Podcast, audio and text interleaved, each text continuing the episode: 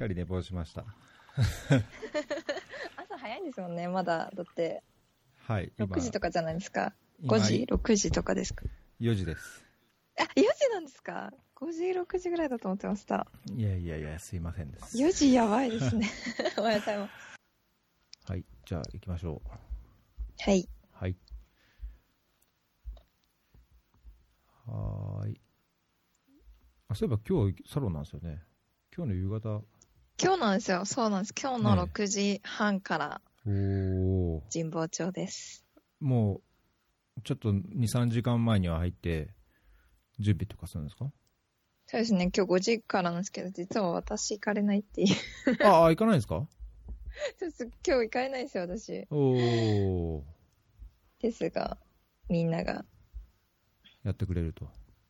上がってくれます。はい。あ、あの、もうは始めてますけども。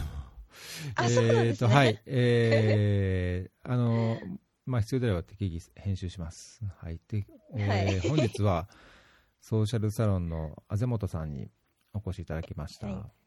よろしくお願いします。おはようございます。よろしくお願いします。あぜもたあやみと申します。はい。高橋一郎と申します。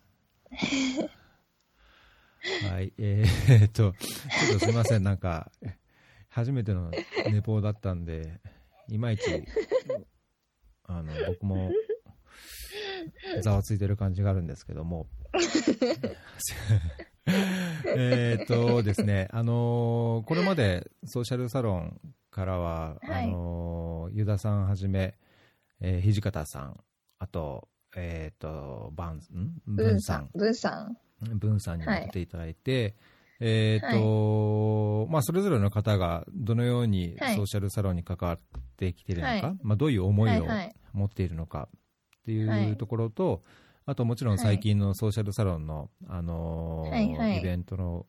中身について、はい。ろいろはい。おお話しいただいてるんですが、今日も、あのーあぜもとさんがどのようにソーシャルサロンに関わり始めたのか、どのような思いを持たれているのかっていうのをちょっと、おまず最初にお伺いしたいんですけども、はい。えー、とソーシャルサロンにはあのどのように出会って今どのように関わっていらっしゃるんですか？えっと、私は、もともとソーシャルサロンの代表をしているユダと同じ会社で、私は今も働いてるんですけど、ユダは辞めてしまったんですけど、そうなんですね。うん。私は今今も同じ会社で働いていて、で、ユダが入社、同い年なんですけど、入社がユダのが1個上で、まあ、もともと先輩っていう感じだったんですけど、で、ユダが会社辞めるっていう時に、まあなんか、あ、じゃあまあ最後なんで一緒にランチ行きましょうよって言って、ランチ一緒に行ったんですね。で、でなんか、あ会社辞めて何するんですか？みたいな。聞いたら、なんか実はこういう活動してて、ソーシャルサロンでこういう活動していて、みたいな。これ NPO とかにして、みたいな話を聞いて、面白そうですね、みたいな。で、あみたいな。あ、じゃあ私、障害当事者として結構、まあ、いろんなところでお話とかさせてもらうの好きなんで、よかったら、あの、行かせてくださいよ、一回お話したいです、そこで、って言ったら、あ、あ、来月やろうよ、来て、みたいな。って言われて。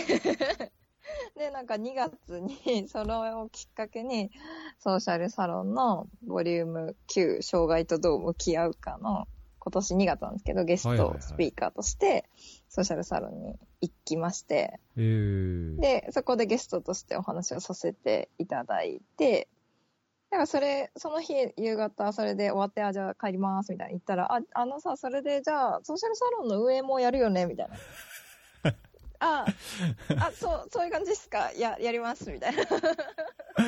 なんかいきなり軽い感じで、こう怒られましたね。語弊が語弊はないんですけど、そういう感じです、本当に。まあ事実上 そんな感じって感じ。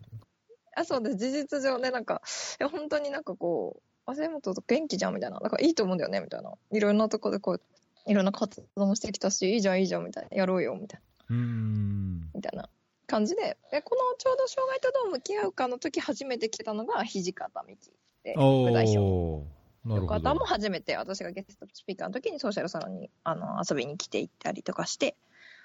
多分ユダとしてこうパーツパーツをその当時集めてた時だったんだと思うんですけど、その全貌が私たちには明らかにされていなかったので、なんか、ただ言った結果、こう、なんか 話してたらそうなったみたいな気がついたら巻き込まれてたっていう。気がついたらそうです。そして、ソーシャルサロンの運営メンバーになって、だなって思ったら急にユダが、いやでも私海外行くんだよね、みたいな感じになって、私海外行くんだよねっていう話になって、で気づいたらもう結構今、土方と一緒に毎月イベント運営とかイベント作りみたいなのをやってますね。なるほど。あのー今のお話の中でいくつか、あのーまあ、ボリューム9、9の時の回で、えーまあ、ゲストとして、えーご出演なさったということで、あのー障害当事者というふうにおっしゃってましたけども、はいはいそなんかはいどのよう、どのような障害があるかっていうのをおあ話もいただます、えっと、はい、もちろんです。私、先天性の視覚障害で弱視なんですね。で、視力が0.03ぐらいで、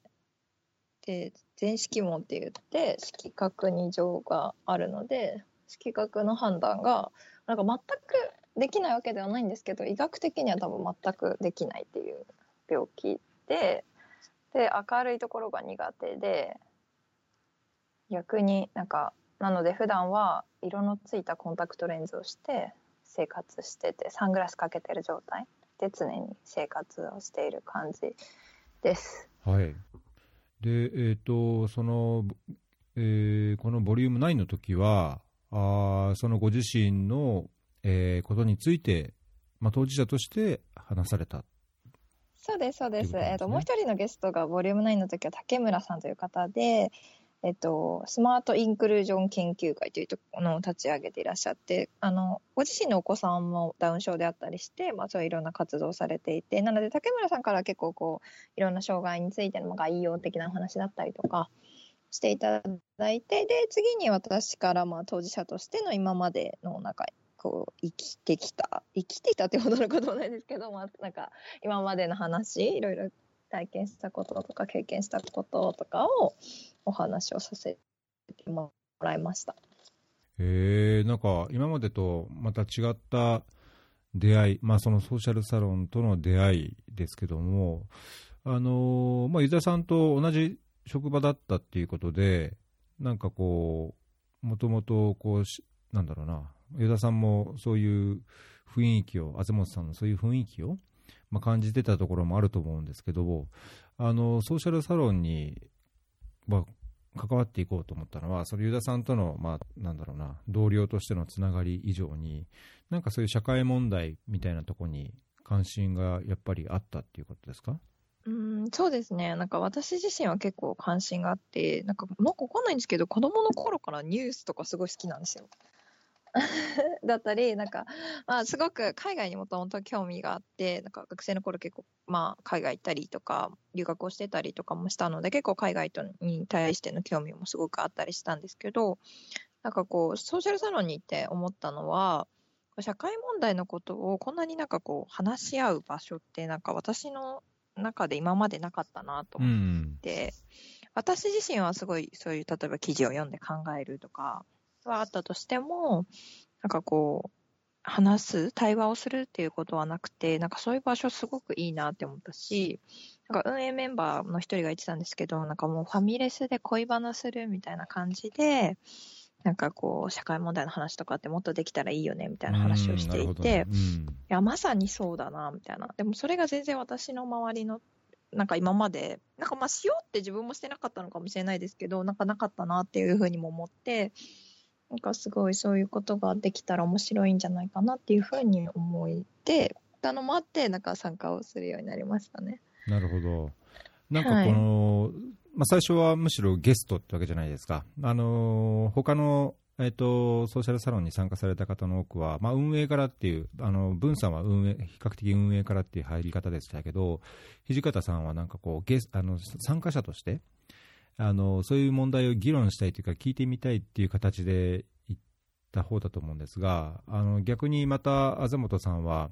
なんだろう、当事者としてゲストとして出て、まあ、その後は、あの、運営なり参加者なりっていうふうに形に変わっていったように感じますけど、そこでのなんかこう、違いというか、あの、ゲスト当事者として出るところと、えー逆にその後、運営、えー参加者として出ていくところの、なんか自分の中での気持ちの違いとか、なんかこう、なんでしょう、こう変化みたいなものってありました？いや、なんかゲストとして行くときは結構私あんまり、なんか、まあ他のところでもたまにお話頼まれて行ったりするときとかも、まあなんかあんまり考えずに自分の話して、まあなんか自然で、しかもなんか、まあ私としては別にこれが正しいですとか、障害に対する考え方もこれが正しいですとか、私が全然全てではないと思っているので、本当にワンオブゼムの私で、あ、こんな人もいるんだな、世の中、みたいな。でもまあこんなことを思ってる人もいるんだなぐらいで知ってもらえれば全然いいかなみたいな気持ちで行くのでですけどでもどちらかというとソーシャルサロンの場合はこうまあそれも結構強く言ったんですけどその後に結構対話してる中でも皆さんいろんなことを考えてらっしゃってあなんかこう外には出さないけどみんな結構考えてるじゃんって思った時になんかこうその考えてる気持ちとかをもっとこう対話していく中でこうしてあじゃあもうこうしたいとかもっとこう行動につながっていくとかっていうのがなんか見えるっていうところでは面白いなと思いました。そのなんか話を聞いなんか話すだけじゃなくてなんかどうしても一方通行になりがちなので話すだけじゃなくてその後にこう一緒にゲストも対話の場に入った時にすごいいろんな話を聞けて面白かったので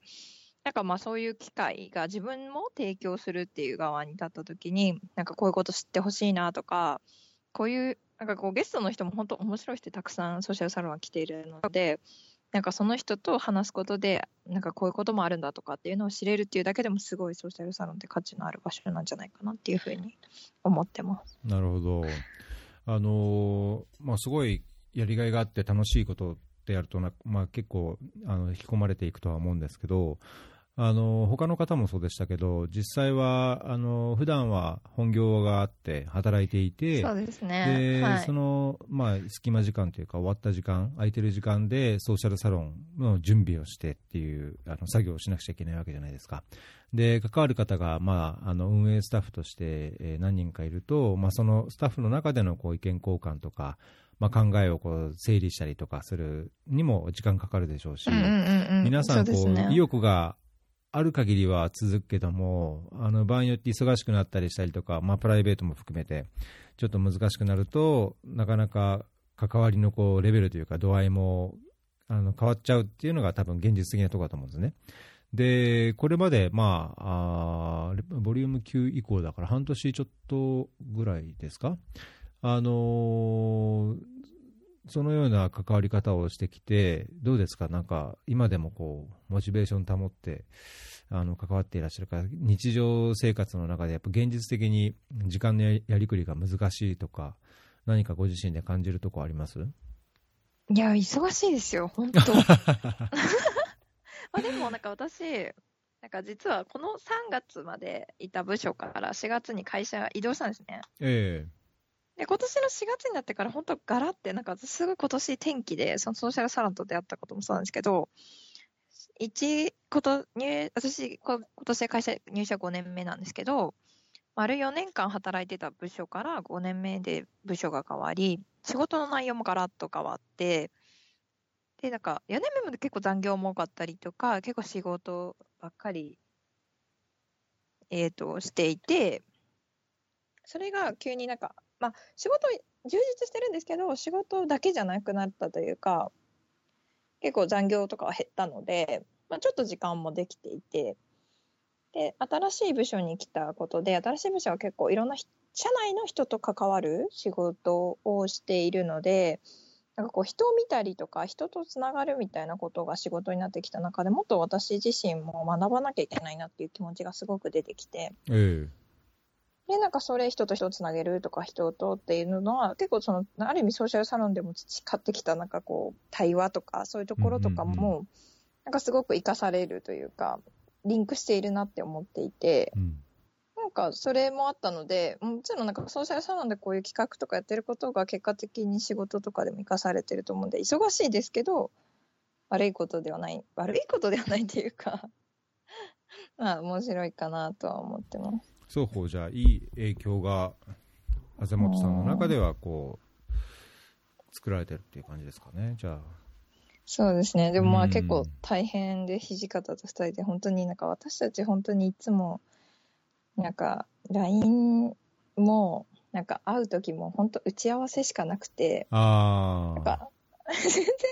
なんかこの前久々に他の友達とええご飯に行ったんですよ、何人かで。はいはい。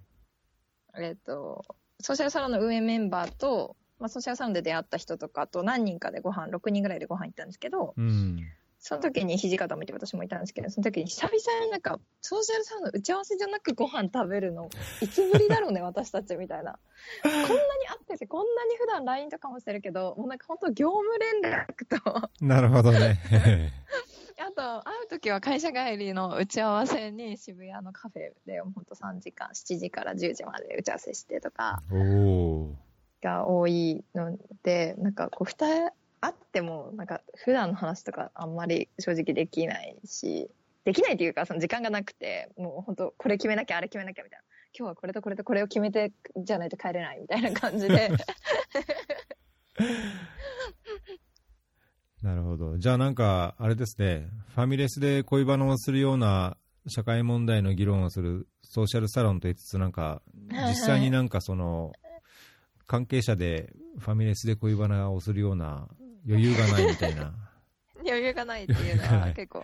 でもたまになんか、いや、私、ちょこういうこと考えてんだよね、みたいな話とかたまにしますけど、ええそうするともうそういう話したくなっちゃって、私たちすごいもう全然ソーシャルサロンのことやんなくなっちゃうので、やばいやばいやばい、やばい、これは、これだけはやんなきゃみたい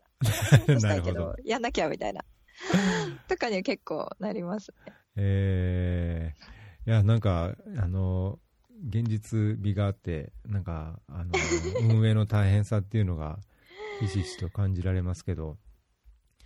あの、あぜもとさんご自身は、ソーシャルサロンの中で、具体的にどういうような役割とか、なんか業務みたいなのは持ってるんですか？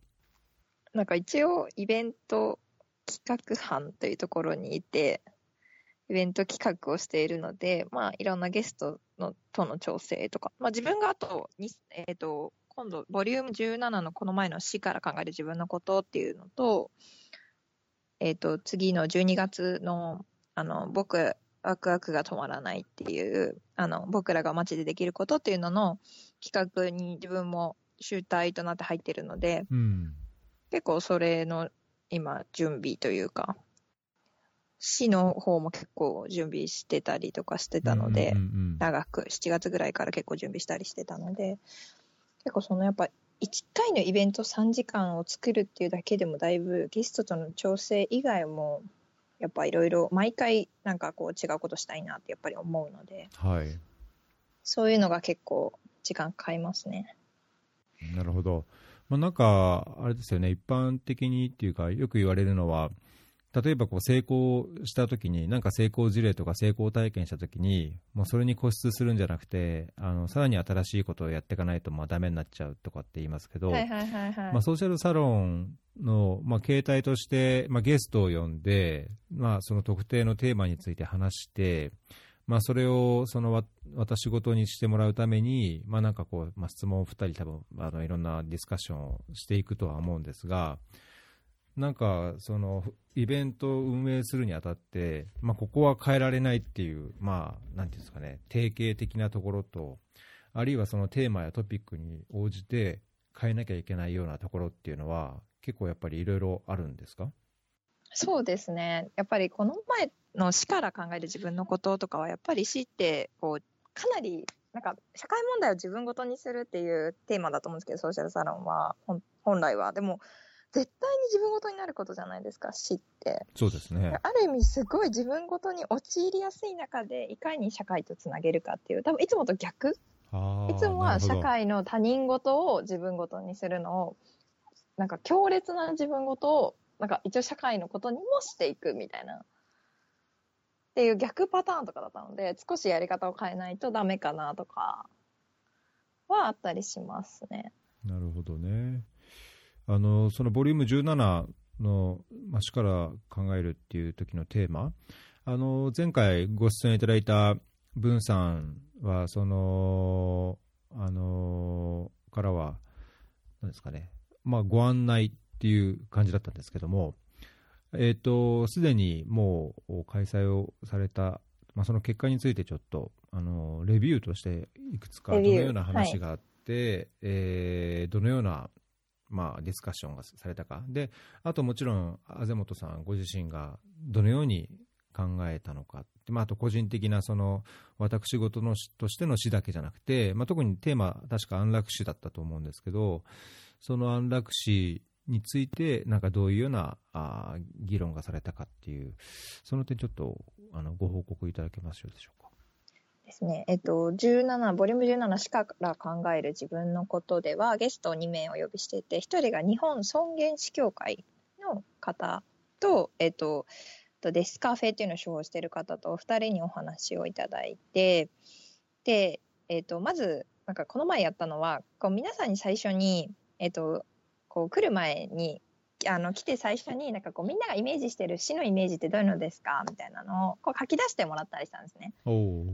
でそれからこうちょっとお二人ゲストのお二人にお話を聞いてでそのお二人に話を聞いた中ではやっぱりその日本尊厳死協会の方から聞いたお話とかは、まあ、やっぱり最後まで尊厳を持って最後を終えるために意思を表示しておくとか家族とコミュニケーションを取っていくことってすごく大事ですよっていうお話を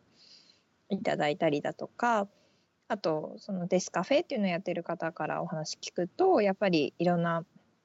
死ってなんか一人称二人称三人称の死があるっていうお話をいただいて、はい、一人称の死って自分の死のことなんか二人称っていうのは自分の大事な家族とか、パートナーとか、そういう本当に自分の大事な人の死。で、三人称の死っていうのは、まあなんか、ある意味、いろんな、まあ日本で最近ちょっとすごい事件ありましたけど、そういう事件とかで、人が亡くなったみたいなとか、事故とかで人が亡くなったみたいな。はいな死を指すみたいな話をしていて、まあ、その方、葬儀社さんはもともと本業ではされている方で、本当に多分いろんな人の死に触れている方がおっしゃってて、私はすごく印象的だなって思ったのは、なんかそういう人でも、自分のお母様を見とるって本当に大変だったし、本当に辛かったっておっしゃってたんですね。なるほど。うん。だからやっぱりそれだけ二人称の死っていうのとかっていうのはやっぱ違うものだしっていう話をされているのを聞いたときに、あ、なんか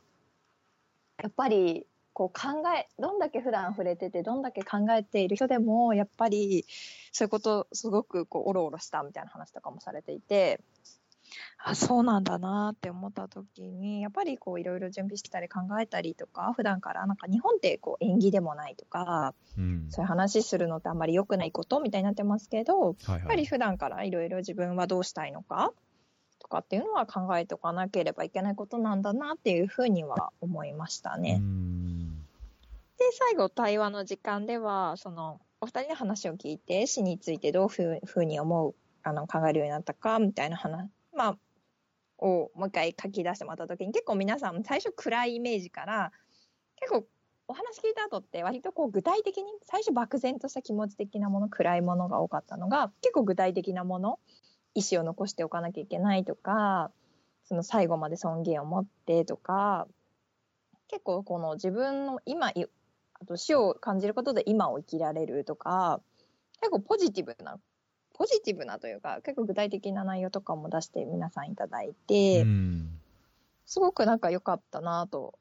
思いつつでも2022年に日本で多死社会っていうのが来るらしいんですね。はい多死って多く死ぬって書いて多死社会。はい、で、その、100、まあ、要するに超高齢化社会の中で170万人の方が毎年亡くなっていく。日本という国は世界でも稀に見ないそういう国になっていきますよと。で、普通に災害とか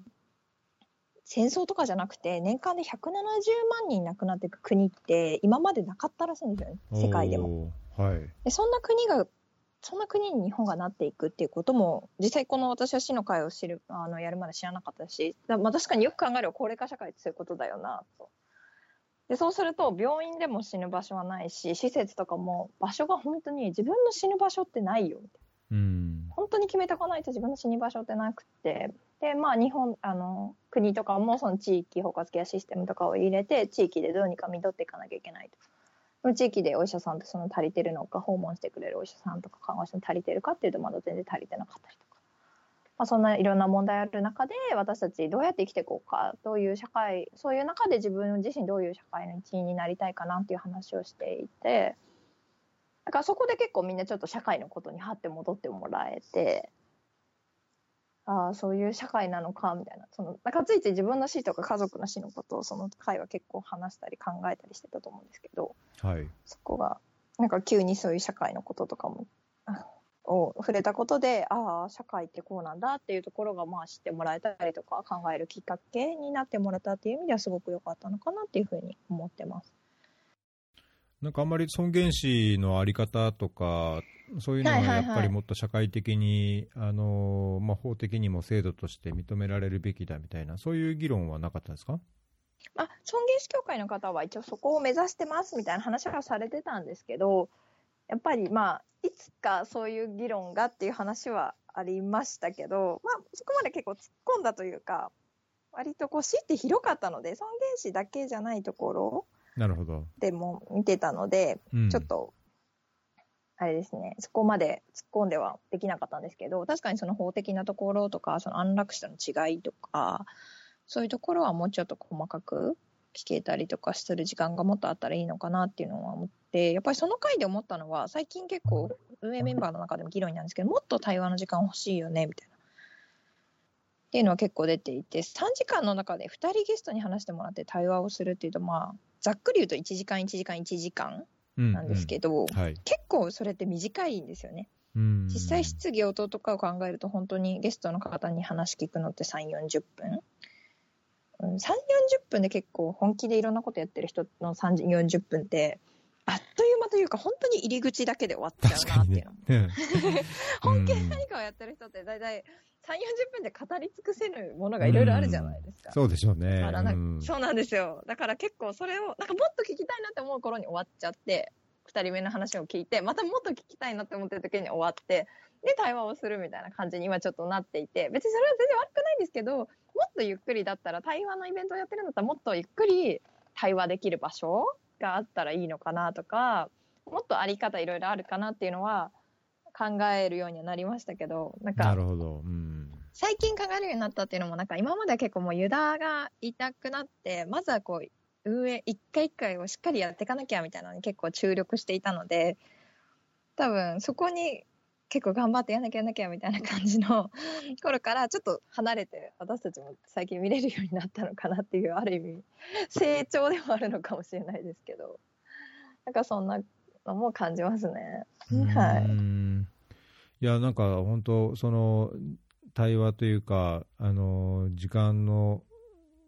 短さみたいのは、あの僕自身もこうやってフェアリーで1時間ほど話を聞いてても、確かになんかせっかく入り口についてもっと突っ込んで話したいのに、ああ、足りないっていうのは感じるので、ね、それだけ、あの生でそういう当事者というか、関わってる方を目の前にして話を聞いてると、いろいろね、湧いてくる、え、これはどうなのか、あれはどうなのかとか、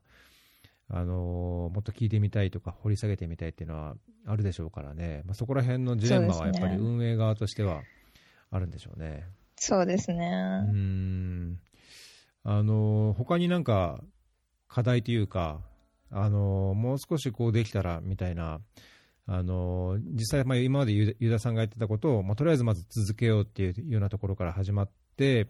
ただ、実際の運営に関わって自分でアイデア出して議論してっていう中で、あの今おっしゃったように、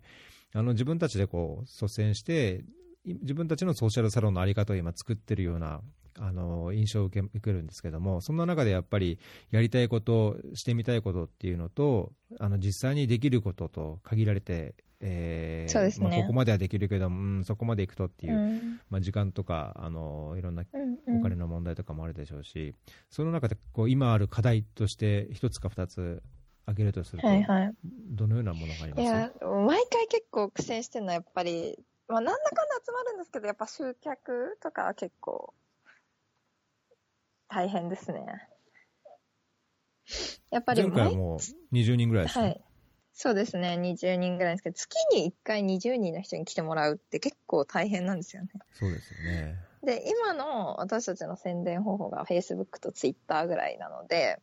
なかなか結構そこが厳しくて何か新しいやり方とかシステムを考えていかなきゃねっていうところは今運営メンバーでも話していて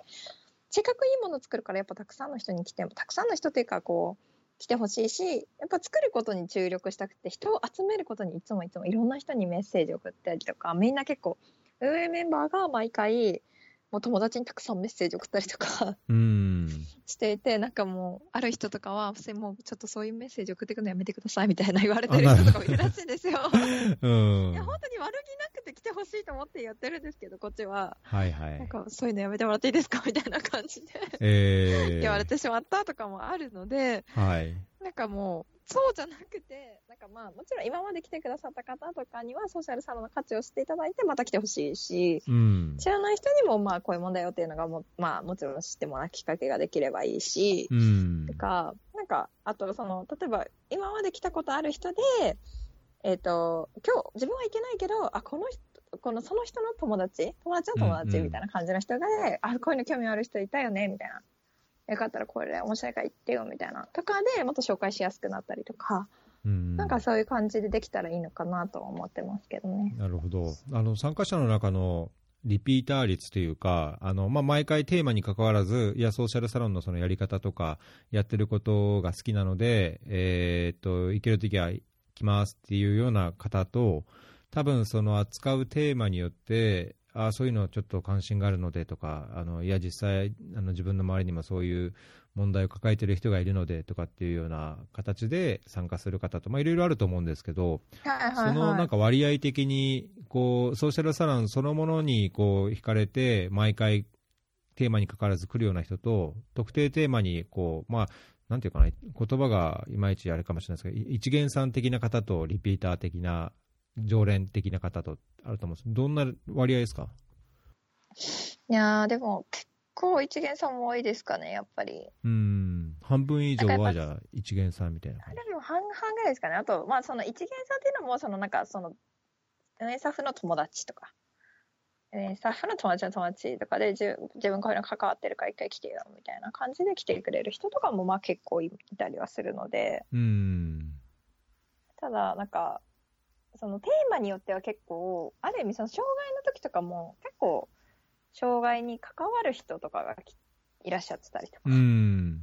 もちろんそういう障害児のなんか作業所で働いてる人とか、そういうのはいに関わってきている人もいたりとか、うん。だから、その、なんていうんですかね、ある意味、いろんな人が来てくれているというか、その本当に全然関係ないけど、運営スタッフの友達だから来ましたっていう人もいれば、そのテーマに対して興味持ってきましたとか、ゲストがまあ呼んできましたみたいな。っていう人がいたりとか、まあだから、ある意味、うん、面白いっていう意味では面白いと思うんですよね。知識の量とかもちょっとバラバラだったりとか、関わってる度合いとかもバラバラ。な人たちがまあ話し合うっていうところは結構対話ができるっていうという部分では面白いのかなとも思うんですけどね。なんかその開催時間うんうんうんうん。関係して参加者のやっぱりその数がとかっていうのは実感として何かありますか？日曜の夕方ですよね。えっと、いつも2時ぐらいなんですけど、あ今日は土曜の夕方やったりとか、そうか、今日土曜か。そうです。来月も土曜の夕方なんですよ。あ、そうなんですか？なんかそれ意図的に変えたんですか？いや、まあ、実験的な部分もあるんですけど、あとゲストとの、とかの折り合いとかもあって、うんなるほど、そうかそうか。そうなんですよね。でもなんかいつも来てくれてる人とかは同じその同じ時に土曜の2週目に、うん。なんか前文さんも言ってたんですけどなんか勉強会みたいなのが他のところでやっててそこの人がうちにも来てくれてたので、そういう意味ではその人は来てくれなくなるみたいなのは 何人であれ大きいなって思ったりとか、うーん。なるほどね。そうかそうか。まあ確かにね、あのー蓋を開けてみないと人数わからないっていうのと、まあ、事前に申し込みが必要だっていうので、大体のこう把握はできるにしても、なんかない難しい問題ですね、その集客っていうのは。そうですね。んそうですね。そうか、まあ、これもあのフェアリー聞いてくれる方にも言ってほしいんですけど、なかなかやっぱりその行動につながるように情報を届けるっていうのもね、あの難しいですよね難しいところではありますよね。うーんあのす今日今日も夕方あるっていうことで、えっ、と、あの今日だとなかなかね、ライブで聞いてる方です でないとなんねか。こう、働きかけできませんけども、で、まあ、とはいえ、今日のそのテーマと、まあ、その、どこでやるかとかっていうのをちょっと宣伝も兼ねてお話をいただきたいんですが、はい。はい。えっと、本日の18時30分からソーシャルサロンボリューム18で児童養護から考える子どもたちの未来というのがテーマです。で、えっと、いろんなまあ事情で親から離れたところで暮らしている子どもたちと関わってきている人だったり、ご自身がそういう経験をお持ちの方を今回お呼びしてですね、お話を聞く予定です。で、あと児童養護のボランティアに関わってきている方に、こう、で、あの歌手の方がいらっしゃって、で、その方にもちょっとミニライブをしていただいたりとおか、おもう今回はあります。なんかますます時間が大変そうですね、ライブがあると。そ 気こづいてました そうです。ゲストの方は児童自立支援施設で勤務していらっしゃって、ご自身もそういう経験を持っているイベインタビューサイトをされ、育ちと育ちというのを運営されている川瀬さんという方と、あと、ベネエセでの勤務の後、児童養護施設への様々な支援を行ってきて、今、ハグフォーオールというのの代表されている村上さんという2名の方です。うんで、あとですね、シンガーソングライターの山川貴弘さんという方に、えっと、ライブをしていただきます。うん。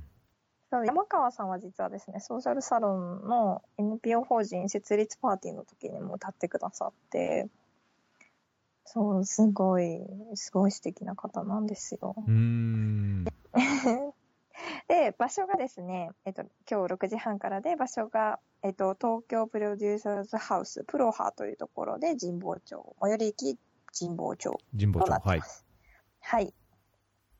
や、いいですね。あの、子供つながりというか、あの、はいはいまあ、子供ってわけじゃないですけど、この前は、あの、何でしたっけ？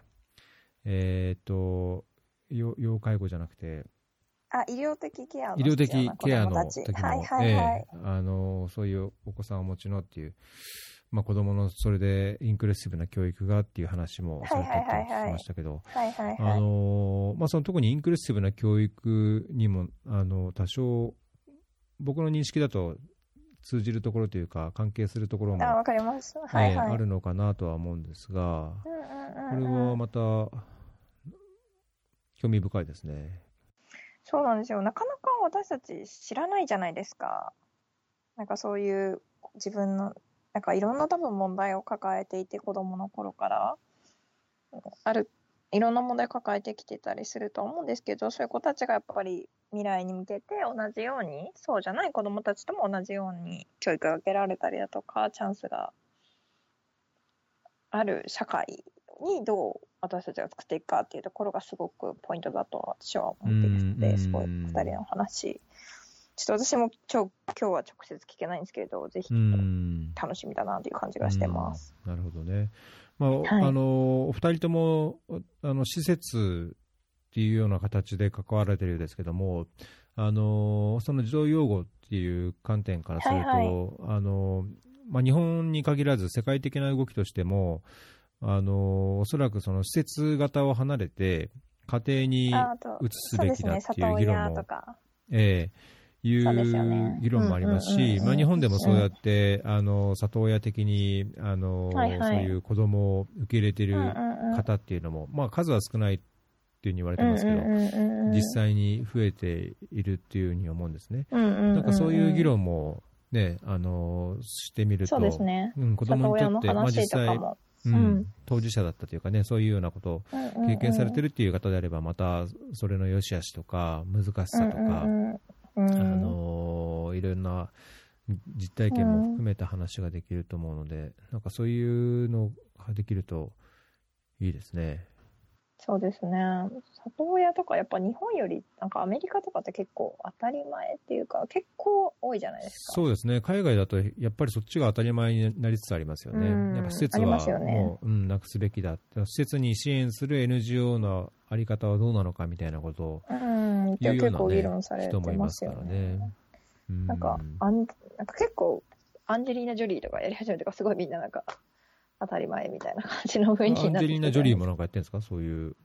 里親アンジーですよ。よね、多分里親というかう、ん養子縁組みたいなしてあ、で養子にししてってことですね。うんそうで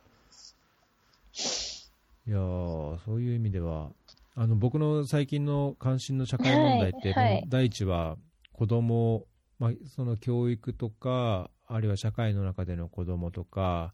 あるいはゆくゆくは、ね、社会を担っていくとその若者というか、あれとしての子供っていうのは、あのー僕の一番の関心事でもあるので、いやー多くの方にかか聞いていただいて、そうですこういう議ね。論がね、もっと当たり前のようにできるきっかけになってくれるとうんいいですね。やっぱ子供っていうくくりでいろんな切り口あるなってすごい感じます。その医療的ケアが必要とかもそうですし、そういう児童養護とか、いろんな多分子供のことって、日本は少なくなっているからこそもっと考えなきゃいけないんだろうなというふうには思いますね。そうですね。うん。おっしゃる通りですね。なるほど。あの、こ今回は、あのー今日のて、えっ、と、エピソード、あ、ボリューム18だけでなくて、次のボリューム19も、ちょっと合わせてご宣伝というか、あのープレビューをいただきたいんですけども、次は12月の9日そうでです。のどのようなテーマ？18時から、はい。えっと、ボリューム19は、えっと、ワクワクが止まらない僕らが街でできることというのをテーマにして、まあ、地域社会のことを少し考えていきたいなというふうに思ってます。まだですね、結構具体的に決まっていることが少ないんですけど、なんかもうこう街で、そもそもこの地域のこととかっていろいろ日本って財源がなくなっていて、地域のこと、なんか国には頼ってられなくて、街のことは自分の地域のことは自分の地域でやっていかなきゃいけないみたいな。なんとなくは聞いているけれども、実際どういうことなんだろうっていうのを、まだちょっと、いまいち私たち実感してないんですけど、まだそのところを数字で見つつ、で、その後にですね、なんか、えっ、と、地域で面白いことやっている方を呼んで、いや街でいろいろか地域で活動するってこういう面白いこといろいろあるんだよっていうのを教えていただいて、私たちがどうやって地域と関わっていくのかっていうことをこれから考えていきたいなというふうに思ってます。うーん。こう結構希薄になっていたりするじゃないですか。結構それもなんか課題というか話題として結構出てると思うんですけど、日本ってすごくまあ古き良きみたいなうん。そういうのはなんかね、うん変わってきてはいますよね、もそうです、そうです。で、なんか今都会のマンションとか逆に顔を合わせても挨拶をしないっていうルールを作ってるマンションとかもあるらしいんですよ。う。あ、本当ですか？逆にですよ。ご近所付き合いはしない、ゼロっていう。しちゃダメみたいな感じですね、挨拶しちゃしちゃダメ。みたいな、んそうです、そうです、そうです。とか、っていう国も、あの、っていう地域というかマンションとかもあったりして、えなんえかこうで、それって結局私たちが多分どういうところに住みたいかとか、そういうところに住みたいって思う人もいれば、あとやっぱ都会で例えば一人暮らししているマンションの子で隣の人どういう人か知ってるって言われるとみんなそんな知らなかったりとか。だから多分、どういうところで暮らして、どういうふうに自分が暮らしたいかってある意味逆を言えば選べる時代になってるんだと思うんですよ。うん。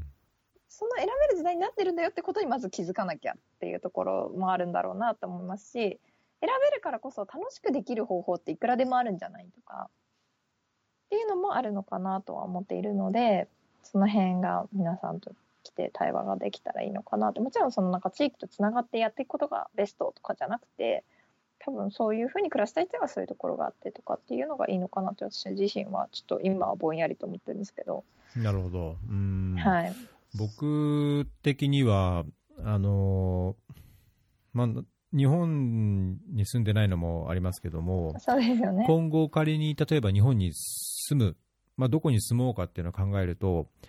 あの、やっぱりその地域の特徴というか、あのもちろんその、まあ、子供もいるので、えー教育とか、ねあるいはその住民税とか、まあ、そういう税金の問題とか、優遇されてるかとか、まあ、治安上どうなのかとか、まあ、いろいろ考えるところがあると思うんですね。で、それはやっぱりその地域とか町によってのやっぱ特色がいろいろあると思うので、まあ、そういう選び方をして住む場所を決めるっていうのは一つ、まあ、今これ今だいぶ日本でも進んでるかなと思うんですけど、その移住をするとかっていうのはね、だいぶ。一部のあの界隈ではあのポピュラーになりつつあると思うので、まあ、東京一極集中して、何でも東京でっていうだけじゃなくて、それは、えーあのまあ、僕らみたいにちょっと子供がいる家族世代でなくても、あの東京を離れてどっかでやりたいことを、その自分のこうライフワークとしてなんかやりたいっていう。まあ、選択肢が確かに増えてると思うので、まあ、その中で地域とのつながり、地域の中での自分っていうのは、まあ、場所によってやっぱ違うんでしょうね、あり方とか、はいはい求めるものとか。うんうんうん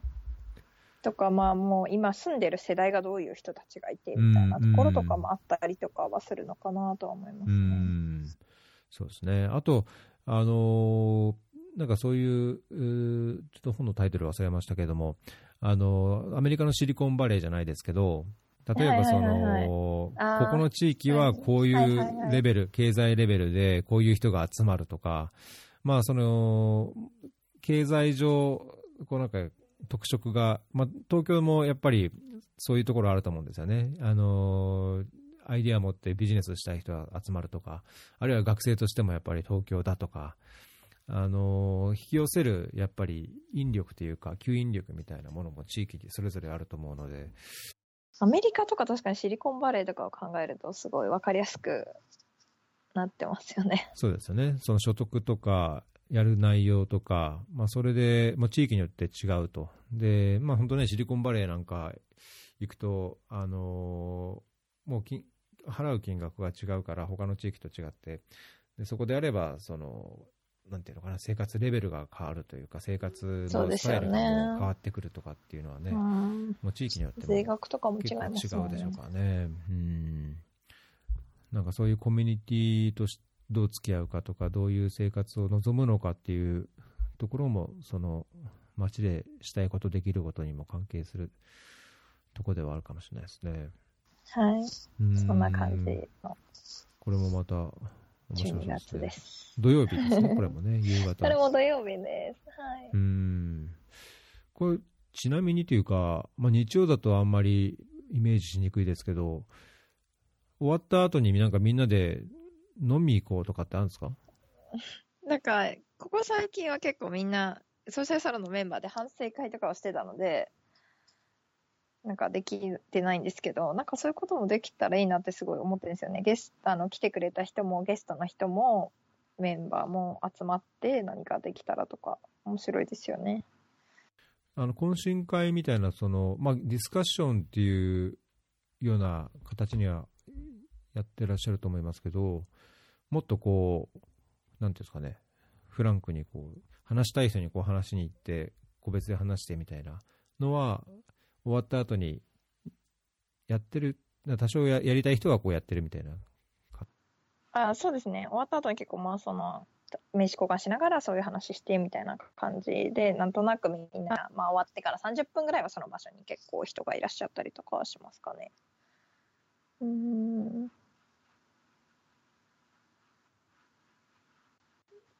毎月だけどやっぱり大変、大変ですね、これは。そうなんですよね。うん。はい。あのーその参加者をやっぱりあの集めることも課題っていうふうにおっしゃってましたけども、ちょっとフェアリーでも引き続き、この割引というか、ぜひぜひ。ええはい。聞いていただいた方には、あのーはい。割引を適用させていただきたいっていうのを続けたいんですけども、あのーはいなんかせっかくなので、キーワードみたいのを決めて、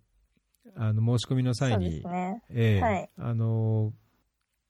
これ聞きました、なんかキーキーワード書いて参加しますみたいな風に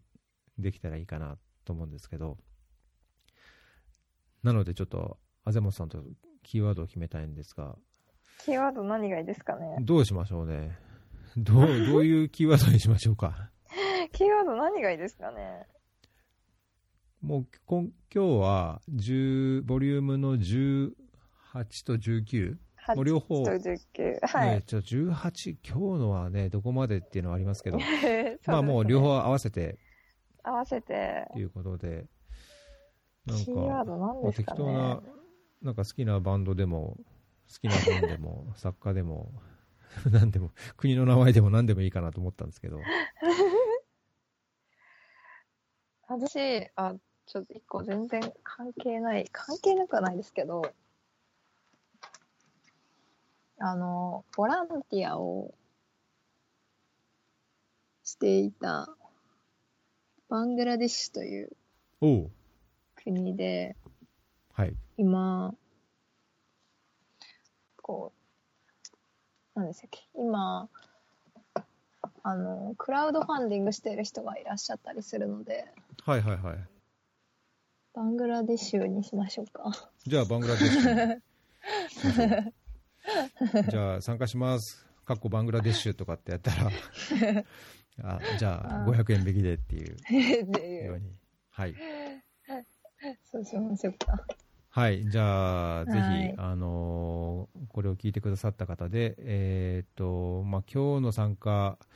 に間に合えばあれですけども、あのーボリューム19ですね、えー次のその社会、えー僕らが地域、町でできることをテーマにした、あー12月9日開催のボリューム19で、えー参加申し込みの際に、バングラデシュっていうのをまあどこかに、えー加えていただいた方には、あー参加費から500円割引ということにさせていただきます。はい。一人でも多くの方が書いてくれると嬉しいですね。そうですね。うん。えっ、と、ちょっと言うことは言ったので、いいことは言ったので、今のその、バングラデシュのボランティアの話をちょっとお伺いしたいんですけども、なんかいつ頃どういう形でバングラにボランティアしに行ったんですか？本当に短い期間なんですけど、2013あーんと12年の6月の末から2012年の7月末までの1ヶ月間の短期ボランティアとして、あの当事者として一応バングラディッシュの、えーまあ、障害当事者の NGO で活動をしました。高橋さん、ピアボランティアっていう本知ってます？ピアボランティア世界へっていうん？ほ本ですか？本です。本は知らないですね。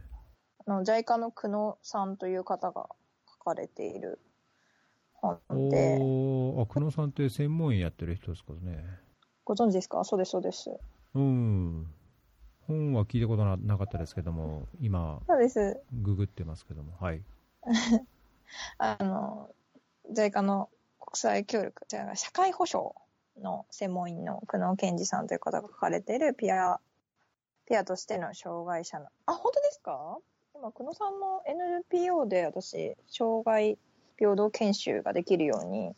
ファシリテーターの養成講座通ってるんですよ。ああ、そうなんですか。そうなんです、そうなんです。うーん。ちょっと今話が、あの、行ったり来たりしちゃいましたけど。いやいやいや、僕、まあ、ちょっとあれですけど、あの、社会福祉士の勉強もしてたので、はいはいそはいれで、その社会保障とかっていうのを、あの、一時期関心持ってて、えーで、確かその JICA の中での、あの、そういう社会保障に関する研修とか、まあ、職員のこう、知識をこう深めましょうみたいな勉強会に何度か出て、まあ、確かその時に久野さんにお会いしましたね。もう、もう7、まさに。7 8年ぐらい前ですけど。まさに障害は結構、久野さんはスペシャリストだと思います。そうですよね国際協力、多分 JICA の中で国際協力、障害と国際協力とか国際、あの、障害者支援みたいなところは、多分スペシャリストだと思うんですけど。そうですね。専門員ですかね。うん、そうですね。うん。あ、で、この本がおすすあ、め。なんか、おすすめでか、か、なんかこう、ちょうど私としては、その、バングラデシュに行くっていうのは決まってたんですよ。で、こう、私、週それ大学4年生の頃で、ちょうど週、ジャイカのその応募を見た時に、就活してる頃で、就活すごい大変な時だったんですね。えで、まあ、もともと開発途上国の勉強をずっと大学生の頃していたので、いつか行ってみたいな、ね。実際、うんうん。そうなんです、そうなんです。あの、高校生の頃からカンボジアのボランティアをしたりしてたので、まあ、ー国際協力のことなんかやりたいなってずっと開発途上国、まあ、ちょっと長い時間行きたいなと思っていたところにちょうどそれを見たので、あ、行きたいと思って応募して、で、こう、決まって、なんかトントン拍子で決まってきた中で、で、なんか行くって、いざなんかなった時にバングラディッシュのこともまあ知らなくてそこから勉強したりとかして、で活動内容とかも別に私は全然こう、一応短期ボランティアの研修受けても短期ボランティアって結構シニアの方が多かったりして、やっぱ専門的な知識をお持ちであったりとか、結構スペシャリスト多いんですよね。はいはいはいだから本当に何しに来たんだこの大学生っていう感じなんですよ。私にあるのは、本当事者性というものしかなくて、他に私にはスペシャルな知識があるわけでも、技能があるわけでもない中で、一体何をできるんだろうっていうのを結構行く前に考えてたんですね。はい。で、その時にちょうどこの本が出たみたいな話を聞いて、この本買って読んだ時、読んで、で、なんかすごく、あ、私、行くことってすごい意味があるなとか、ピアでボランティアをすることってすごく、なんかこう意味があるんではないかなっていうふうに感じられたのがこの本で、うーん。まずこう、行く？行って現場を見ることとか、なんかこう、私自身が行くことによって、え、なんかこう、当事者が来たみたいな。日本からわざわざこんな国に当事者の人来れるって、逆を言えば、その人たちだって日本に来て何かができるかもしれないし、うん。そういうなんか可能性みたたいなところを感じ合えるところとかがあったらすごくいいな、みたいなのは実際、相互作用というか、別に来てあげたからどうっていうこととか、そういう上からとかではなくて、本当になんかこう、何か二人、そのピアの力ってあるみたいな感じのことが書かれてるんですけど、本当にそれがあるのではないのかなっていう感じを感じられたというか、久野さんの本を読んでて、あなんか私が行ってもいいんだみたいな、私でいいのかなって思ってたところにすごい背中を押してもらったという。うーん。なんか、実際に行かれて、やっぱりその、得るものとか、まあもちろん多分、言ってることで、あの相手方もその感じるもの、得るものはあったと思うんですけども、ご自身として、そういう不安を抱えながら行って、得るものってありました？大きかったですか？いや、なんか、自分自身はやっぱり行った時に、自分自身が何かできたって言われたらそうではないかもしれないけれども、いや、すごいなと思いました。パワーがやっぱり、やっぱ、なんかすごくバングラデシュでも特殊なので、なんかこう NGO の活動すごい活発なんですよね。そうですね。で、いろんな。な地方に行って NGO、で、その地方の NGO、障害のある人がやってる NGO とか、障害者支援をしている NGO とか、あと、まあ、エンパワーメントとか、そういう権利系ですよね。はい。のことをやっている人たちとかを見てると、やっぱりもともと大体みんな家に引きこもってたりとか、障害のある人たちが家に引きこもってたり、そういう人たちのことをすごく差別的に見てたコミュニティの人たちが外に出てきて話をしたりする中で、いや、この人こんなことできるんだよ。この人、これかは、これすごいんだよとか、こういうことをやらせたらこういうことできたんだよ、みたいな、こういうのやってもらってるんだ、街で、みたいな、とかを見せて、そういう現場をたくさん見せてもらった中で、すごく実は、こう、なんか、ある意味、こう可能性というのはすごい私以上にというか、うん。感じたなっていうのと、同時に、こう人権っていうものって、こう私とかって日本にいたら当たり前？まあそれでも当たり前じゃなくいろんなこと言われたり、すごく偏見とか、はいはいはい。いろんな言い方されることいっぱいあって、そのために結構頭にきたりするんですけど、でも、それ以上にこの人たち、この人権っていうものに対して結構本気だなっていうか、本気で人生この人権ですごい左右されている。うん。ものだなっていうふうに感じた時にやっぱりこの人たちののために何かしないとと思ったしこの人たちが当たり前に生きていることが当たり前だし外に出れることが当たり前だしもちろんそれがそのいい悪いというよりも、その彼らに選択肢として今ないんですよね。選択肢がないことって一番のやっぱり私は障害だと思うので、それをなんか取り除ける何かができたらいいなっていうふうには思って思いましたね。うん。そうするとやっぱりいろいろ得るものというか感じるところがやっぱり実際あったってことですね。そうですね。ね。うんやっぱ行ってみなきゃ分かんなかったなって思いました。うん。あと結構 JICA の人たちも本気だなって思いました。あ、そうですか。障害に対して。そうですね。当時の人たちはすごく本気でしたね。うん。いいですね。まあ、僕自身、僕、まあ、ボランティアでなくても、その開発ワーカーとか国際協力に携わる人、まあ、それが、まあ、コンサルタントにしても、そういうどっかの組織の職員にしても、やっぱり大切なのって、何かしてあげる以上に、自分でやっぱりその何か感じるところを、それこそソソーシャルサロンじゃないですけど、私事にして、実際日々の生活でまたそれに取り組んでみるっていう、まあなんか個人の変化っていうのが僕は大切なんじゃないかなっていうふうに思うところがあるので、特にボランティアっていう形、まあ、ボランティアとかインターンみたいな形でいけば、もっともっとそういうところの重要性というか、あの必要性は高いと個人的に思うところがあって、まあ、なぜかというと、そういう、そういうふうに自分の中での変化が起こることで、まあ、さらにその違う変化を起こす人になり得るというか、まあ、そういう仕事に就いたときに、そういうパッションを持って、あの関わることができるようになると思うので、あのそういう実体験とか、目で見たもの、あるいは感じたものっていうのが、多分一番、まあ、得るものというか、大切なことで、まあ、あんまり何ができたかとか、何をしてあげなくちゃっていうのは、まあ、二の次、三の次でいいんじゃないかなと思うんですよね。なんか、このピアボランティアの方に書いてあったのですごい印象的だったのが、当事者にしか分かり得ないという立場を引き受けた上で、それでもなお相手を理解しようという共感への強い意志を持つことって書いてあって、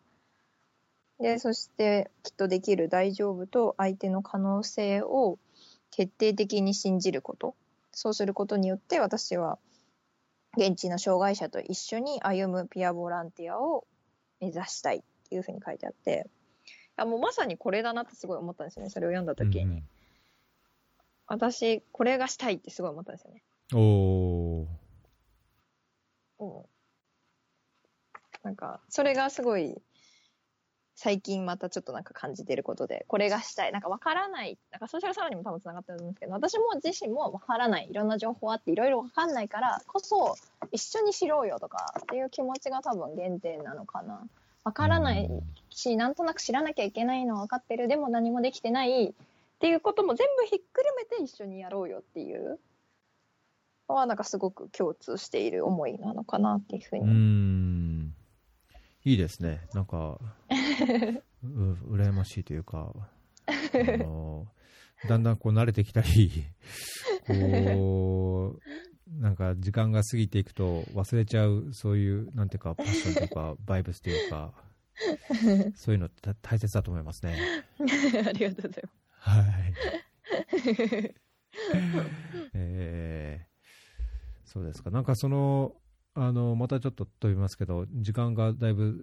いい時そうですね。なんかちょっと私話しすぎぎちゃいました。はいえいえいえ、いっぱい話していただきたいんですが、はい。あの、そんな中で、あの、あぜもとさんご自身が今、関心を持たれている、まあ、いあるいはこれまでも、あの、自分の中で、こう、課題としてコアにあるもの、あの、どういうものに社あ関心、社会ある、うん？社会問題としてどういうものに関心があるかっていうのを、あの、お伺いしたいんですけど。私やっぱりその今話してきたみたいな開発とか、まあ、人開発途上国のことはやっぱすごく興味を持ってきたりあとやっぱりその自分が留学してたのまでアメリカのこととか人種とか人権とか人種のこととか、まあ、アメリカという国自身自体もすごい気になりますけど、うん。いろんな動きがあるこの1年ぐらい、特にですけど変わってますからね。そうですねアメリカとかにもすごい興味ありますし、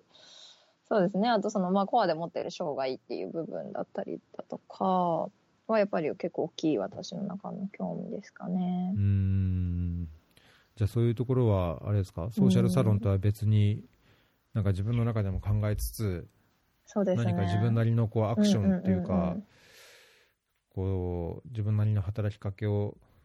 するようなことっていうのも考えられます？あ、そうなんですよ。それの、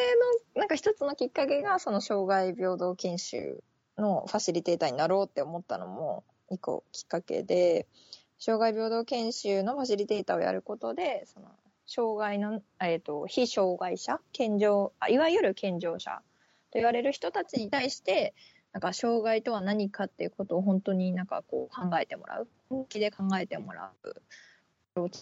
人になりたいなっていうのと、のを感じて今勉強してますけど、すごい結構大変なんですけど、すごい一生懸命勉強してます。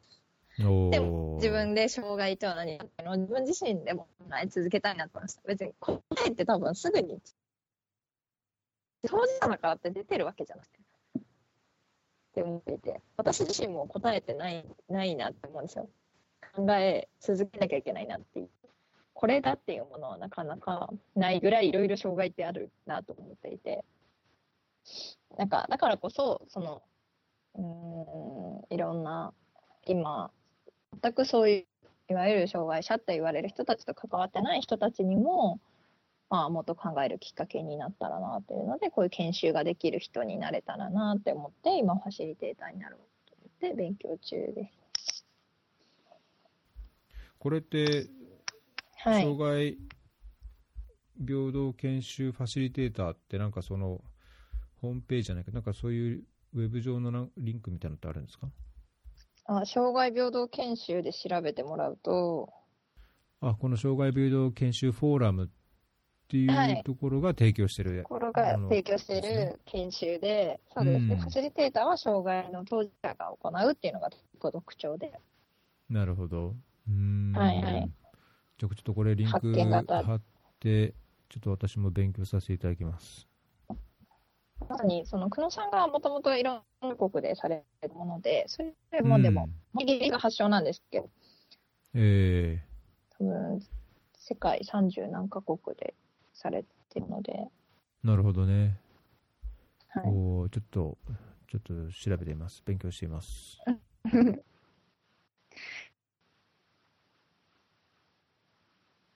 ルダンとかも当事者のボランティアの方行かれてましたよね。うーんとね、私自身知らないんですけども、今もただ、その、うん、障害関係のプロジェクトもやってはいるので、あのーええい今もやってますね。この4月ぐらいから始まったのかな。うんうんうんうん。。はいい。はい。えっと、ちょっと忘れる前にもう一点、はい宣伝をさせていただきたいんですけども、はい。あんまりソーシャルサロンと関係ないけどもちょっと関係あるみたいなところで、あのー以前、ユダさんの時だったかな、あのフェアリーもちょっといろいろそういう支援を、あのファンド的な支援をやりたいんですっていうなんかアイデアを、あのまだ全くアイデアだったんですけども、話してたことに関して、一応今、あの原資を持ったファンドとしてはちゃんと立ってないんですけども、そのソーシャルサロンへのその、えっと一部割引の適用もそうですし、えっと3月の17日、18日に開催されるファンドレイジングジャパン2018っていう、まあ、NPO のこう資金調達のいろんなノウハウとかっていうのをこうあのセッションとして話すファンドレイジングジャパンっていうイベントのこう参加したいっていう方の参加費補助しますよっていう基金的なあの企画も立ち上げているので、え中身はまだ整ってないんですが、フェアリーファンドとして、まあ、フェアリー基金みたいなものを立ち上げたんですね。で、特にその、ファンドレイジングジャパンの参加費の補助については、あと8月ぐらいにリリースされた、あの、キャンプファイヤー、あの、の関係で、えーっと、誰でしたっけ？名前が、えー、イリイリエさん？あのーまあ、キャンプファイヤーをやってる方があー作ったアプリで、えーポルカっていうのがあるんですけど、へー。はいはいはい、はい。ポルカって、まあ、ほあのスマホでアプリをダウンロードして、それでこう誰かが立ち上げた企画にこうファンディングする、フレンドファンディングっていうふうにあの名前付けられてるんですが、あのアプリ上でそのイベントとか企画を選んで、でで300円からあの寄付できるんですけど、まあ、それでこう一つ一つ今、原資を集めようとしてるんですね。あのファンドレイジングジャパンの参加費が結構高いので、まあ、2万円ぐらいするので、それをおフェアリーで支支援するために、あのまあその趣旨に共感してくれる方は、あのポルカで支援くださいというふうにしてねるんですね。資金調達できるって書いてある。そうですね、ええ、そういうその今後、そういう形で、ちょっとフェアリーとしても、あのー基金基金としてのこう、まあ、寄付というか、活動支援をするための、えー基盤を作ろうかなということで、まあ、別のものも今、準備しているので、おいおいそういう寄付が受けられるような体制ができれば、寄付プラットフォームからあー寄付をしてもらって、で、フェアリーとして、まあ、フェアリーの趣旨にこう合うとか、まあ、そういう、まあ、ソーシャルサロンもそうですけども、まあ、そういう組織や団体や活動に対して、えー一部こう支援をさせていただくというような、まあ、個人ファンドみたいな形で、えー始めて、ゆくゆくはなんか組織化できればなとは思ってるので、あのまあ、ソおーシャルサロン。さんとは一緒にはいはい今後。も、あのそういう形と、あと情報発信ですね、まあ、ポッドキャストでの情報発信で、なるべく参加者を募るとか、あー関心を持っていただくとか、まあ、そういう形でな、なんかご協力というか、あの今日こぜひ、うこうえー今後も。連携できればとはい。思ってます。あの宣伝宣伝でしたけども。はい、私ももう一個宣伝してもいいですか？どうぞどうぞ。あの、実は、えっ、と、私、さっきいう、えっ、と、パラリンピックの正式種目にいる、え比較ちょっとね、音声、音声悪いんあで、いこれ一回はいつなぎ直していいですか、あ、大丈夫です。ええ、一回切りますね。はい。はい。よし。あ、もしもし。はい。あ、大丈夫だ。なんか、ちょっと前からなんかブツブツブツっと切れかけてたんで、よかったです。はい。ははいい、大丈夫です。これで。大丈夫ですか？すいません、お願いします。えっと、ブラインドサッカーという、えっと、パラリンピックの正式種目になっている、えっと、スポーツがありまして、そのスポーツに関わってるんですね。もう10年近く。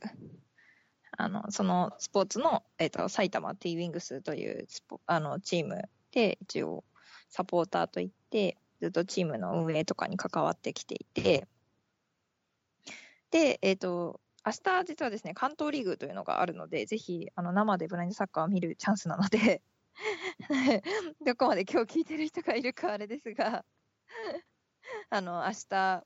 よかったら、ブラインドサッカーに、を生で見に来ていただけないかなという宣伝です。えっあと、いい。いいですね。ブラインドサッカーの、ごめんなさい、東日本リーグ2017第5節がですね、品川中央公園というところで、えっと、大井町から歩いて10分ぐらいのところなんですけれども、ありまして、えっと、うちのチームは13時キックオフで、おー。フリーバード目白台というチームと埼玉 T ウィングスで戦いますので、ぜひ、ええっと、うちのチームはですね、一応日本代表選手の加藤健人というあのキャプテンが、あのはいはいはい。加藤健人という選手がやっていたりですね、女子の日本代表でも、今年実は女子の日本代表って世界大会で優勝したんですけれど、ブラインドサッカーの。えっと、その、えっと、チームにいた、あの、菊島空という選手がいたりですね、ー、で結構えー面白い今、チームなので、ぜひ、ブラインドサッカー初めて見る方は見に来ていただけたらなと思ってます。いいですね。これ、いやー、これ僕1時間ぐらい、あの、エピソード1本、一本分ぐらい欲しいんですけど、そうあの、僕ずっとサッカーしてて、あ、本当ですか？ええあのサあッカーできなくなるともう生きていけないぐらい、サッカー好きなんですけど。あ、、そんなサッカー好きなんですね。嬉しいええ。でで、ブラインドサッカーも多はいは少い。こう、あの、いろいろ関心は持ってて、す。あ、あのえーはいい。つかエピソードに出ていただこうと思ってる、あの、ちょんまげのツンさんって知ってます、あ、わかりますわかります。つえ。えなげたいの。そう、はいはい。ツンさんと、ツンさんにも出てもらおうと思ってるんですけど、ツンさんとは何度か会って、そのブラインドサッカー、ねえーいろいろそのプロモーションされてるじゃないですか、代そうですね。つんさんも、しかも代表の応援とかに来てくださってますもんね。そうなんですよ。で、はいはいはいはいこの前、僕、8月に一時帰国してる時に、ツンさんがやってる、あのーマーチっていう映画はいはいはいのはいは、い知ってます？あのーなんか聞いたことあります。えええーと、福島の、えっ、と、被災地の、ん？あ、違うかも。あの、マーチングバンド？あ、そうそう、マーチングバンドのやつ。をやってるんですよね。あの、ええ福島の浪江高校生。あ、中学生か。浪江じゃないかな。あっちの方ですよね。うんそう浪江とかそっちの方ですうんうね。ん。で、あの、はい愛媛 FC とかに呼んでもらって、その、サッカーの試合の時にマーチングバンドやったりとか、あの映画の、あの、上映会の時に、えっ、と、ブラインドサッカーの方も来られてて、ちょっと名前忘れちゃったんですけど、落合博じゃないですか？落合博士？あ、選手の名前です。ブラインドサッカーの多分。あ、落合博士っていう選手がいらいらっしゃるんですか？あ そうです。落合さんじゃないですかね、多分。落合さんだったかな？落合博っていうと僕、日本サッカー協会とか浦和レッズにいたおじさんの落合博って知ってるんですけど、落合博オッチーっていう、ああのそうだったかもしれない。そうですよね。ツうんンさんの。オッチって言う。われてたような気がする。そうです、そうです。ツンさんとずっと一緒にその福島の支援とかも、その代表で、ブラインドサッカー。坊主の方でしたっけ？割と髪短い。坊主？う坊主。ん。ぼ坊うん主じゃなかった。うんうん。結構短め。あ、違う。落合さんじゃないな。ちょっと落合さん今検索してみましたけど、落合さんじゃないですね。違う方だったな。でも多分、ツンさんは結構ブラインドサッカーのところ来てくださったりとか、そうういうう。そうそう。あと、ブラインドサッカー関連の人たちも結構ツンさんと一緒に東北行ったりとかそうですよね。やってますね。うん。そう、あ、そういうのもあって、ブラインドサッカーにはずっと関心があって、あの、まあ、サッカーだからっていうのと、その、あの、障害があってもっていうところと、あの、すごい、松野さんと同じように興味関心を持ってなんか関わりたいなっていう気はあったんですけども。なんか帰国する、日本に住むことがあったらぜひ、あの、その点、ぜひご指導ください。ぜひぜかひ。か関わ関わらせてくださいとか、埼玉のこの T ウィングスってどこに、どこが本拠地なんですか、一応埼玉県の、えっ、と、裏、まあ、埼玉市を中心に活動していて、そうですね、武蔵、なんか練習場所は武蔵浦和だったり、あと、あ、うち、実家超近いですよ。あ、本当ですか？武蔵う浦和、ん。僕、わらびなんですよ。わらび、これ言っちゃっていいのかわなこれ、ポッドキャスト。南浦和の京浜東北線の次なんですけど、あの、あー、だからレッツランドで練習したりとかもしてますよ。あ、本当ですか？レッツランド、南与野とかの方。で練習したりとかへしてます。ー。はい。これな、この T ウィングスっていうのは、はいさえーっと、2003年創設の社会人運営母体としてはなどういう、あれなんですか？いや、本当にもう、あの、ただブラインドサッカーやりたいって言ってる人が集まってるだけなんですよ。あーじゃあもちろんあの別にその運営会社が入れたりとか、ああの母体があるっていうわけじゃないんですね。ないんです。あの、スポンサーさんで何社か、あの、支援をしてくださってるスポンサーさんはいらっしゃるんですけど、基本運営母体がどこの会社でとかっていうのは全然なくて、本当にもう、私たち普段、今はちょっとずつそうやってスポンサーしてくださる会社さんがいらっしゃって、練習場所とかも確保できてたりするんですけど、昔は本当にフットサルコードも自分たちのお金で借りて練習したりとか、ただで練習できる公園探したりだとか、本当にそういうところから始まっているんですけど、うんただただみんな多分ブラインドサッカーっていうスポーツが面白くて、近くに障害のある選手も、そしてない選手も一緒になってこう、プレーしてて、うん。大学生から、うちのチームは大学生から本当に60代とかの人まで、いろんな人がチームに関わってますね。えー、あの、ぜひ、関わらせてもらいます。じゃあ。あ、でもそうですよね。そんな、もう浦和ならぜひ。えー、あの、まあ、いや、その実家の方に住むようになればっていう、あ確かにそう。あれもあるんですけど、まあ、もし住めば、えー、明日が試合ですか？そうです。明日が東日本リーグ。東日本リーグ。そうなんですよ。東日本リーグの順位決定戦で、明日がまず目白台とやって、で、東日本リーグの、まあ明日もしもし勝ったら決勝が12月の24日、東日本リーグの決勝が、えっ、と、12月24日、フッサであるので、ぜひ。うーん。さて、立川の方ですよね。そうです、そうですそうです。ちょっと遠いんですけど、クリスマスイブではありますが。あら、そうですか。ソーシャルサロンにブラインドサッカーに、本当多忙ですね、じゃあ。えー、ちょっとじゃあ、なんかその辺の話はまた今度、オフレコで、アフレコでぜひ。オフレコでちょっと、ソーシャルサロンあものもちろん行きますけど、このブはいラインドサッカーも僕、関心があるので、まあ、ツンさんにも出てもらいますし。そうですね。フェアリーツンさんに出てもらったり、あとなんか多分ブラインドサッカーの選手も声かければ全然多分フェアリー出てくるん。と思います。そうですね。はいツ。ンさんも忙しいから、出る出る、連絡ちょうだいとかって言い 言っていただいてるんですけど、なんかあんまりこう、具体的な日付の設定ができないんで、ちょっとじゃあもう一度、ツンさん、ツンツンしてみます、じゃあ。ぜひぜひ。今もうね、あれ、フランス行ってんのかな？昨日代表戦があったからね、行ってそうですよね。行ってそうですよね、多分。うーん。多分。あ、すいません、なんかだいぶ脱線しましたけど、ちょっと、火の、火のつく話題だったんで。いやー、そうですか。はい。ちょっと時間もだいぶいい時間になっちゃったので、あのーそろそろ締めたいと思うんですが、はい。えっ、と、なんか最後に一言、物申したいこととか、宣伝したいこととか、改めてありますか？改めてですか？改めてまずはまあ11月11日、京都11月、あ、12月の9日、ぜひソーシャルサロンに一度台湾の場をに来ていただければなというふうに思ってます。まずそれが丸、宣伝丸1。で丸2が11月12日のブラインドサッカーの関東リーグ、あ、東日本リーグと12月24日東日本リーグ、ぜひ、あの、生で、あの、これから東京パラリンピックに向けて盛り上がっていくスポーツだと思うので、うんぜひ見に来てください。そうですね、はい。はい。僕もっていうのが応援します。っていうのがビッグな宣伝です。はい。はい。で、えっと、ソーシャルサロンの方は、あー合言葉バングラデッシュはい、で言葉バングラデシュで申し込みいただければ、はい。あー500円割引と。500円割引できますので、はい。ぜひ、はい